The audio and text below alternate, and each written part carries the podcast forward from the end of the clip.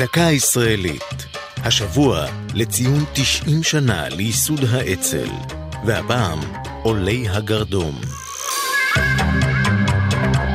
תשעה מלוחמי האצ"ל הוצאו להורג בידי שלטונות המנדט הבריטי.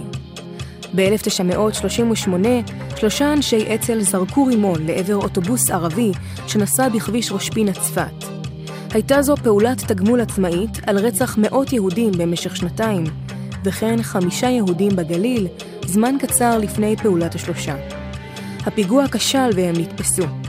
מוות נגזר על אחד מהם, שלמה בן יוסף. ביוני אותה שנה נתלה, והיה לעולי הגרדום הראשון. באצ"ל לא נרתעו, גם בשנת 45, כשהבריטים הפכו את התלייה לנשק פוליטי כמענה להתנגדות המחתרות. בתקיפת תחנת המשטרה הבריטית ברמת גן באפריל כעבור שנה, נורה ונשבע דוב גרונר. הוא הועלה לגרדום עם מרדכי אלקחי, יחיאל דרזנר ואליעזר קשני.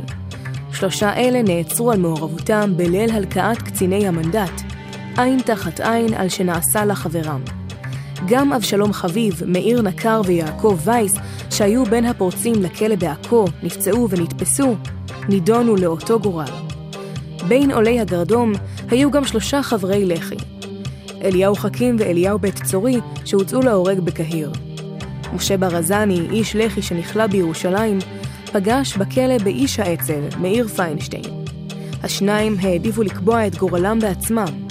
שעות לפני תלייתם, שלחו יד בנפשם. זו הייתה דקה ישראלית על האצ"ל ועולי הגרדום. כתבה והגישה עדן לוי. ייעוץ הפרופסור מוטי גולני. מפיקה אור זועי סולומוני.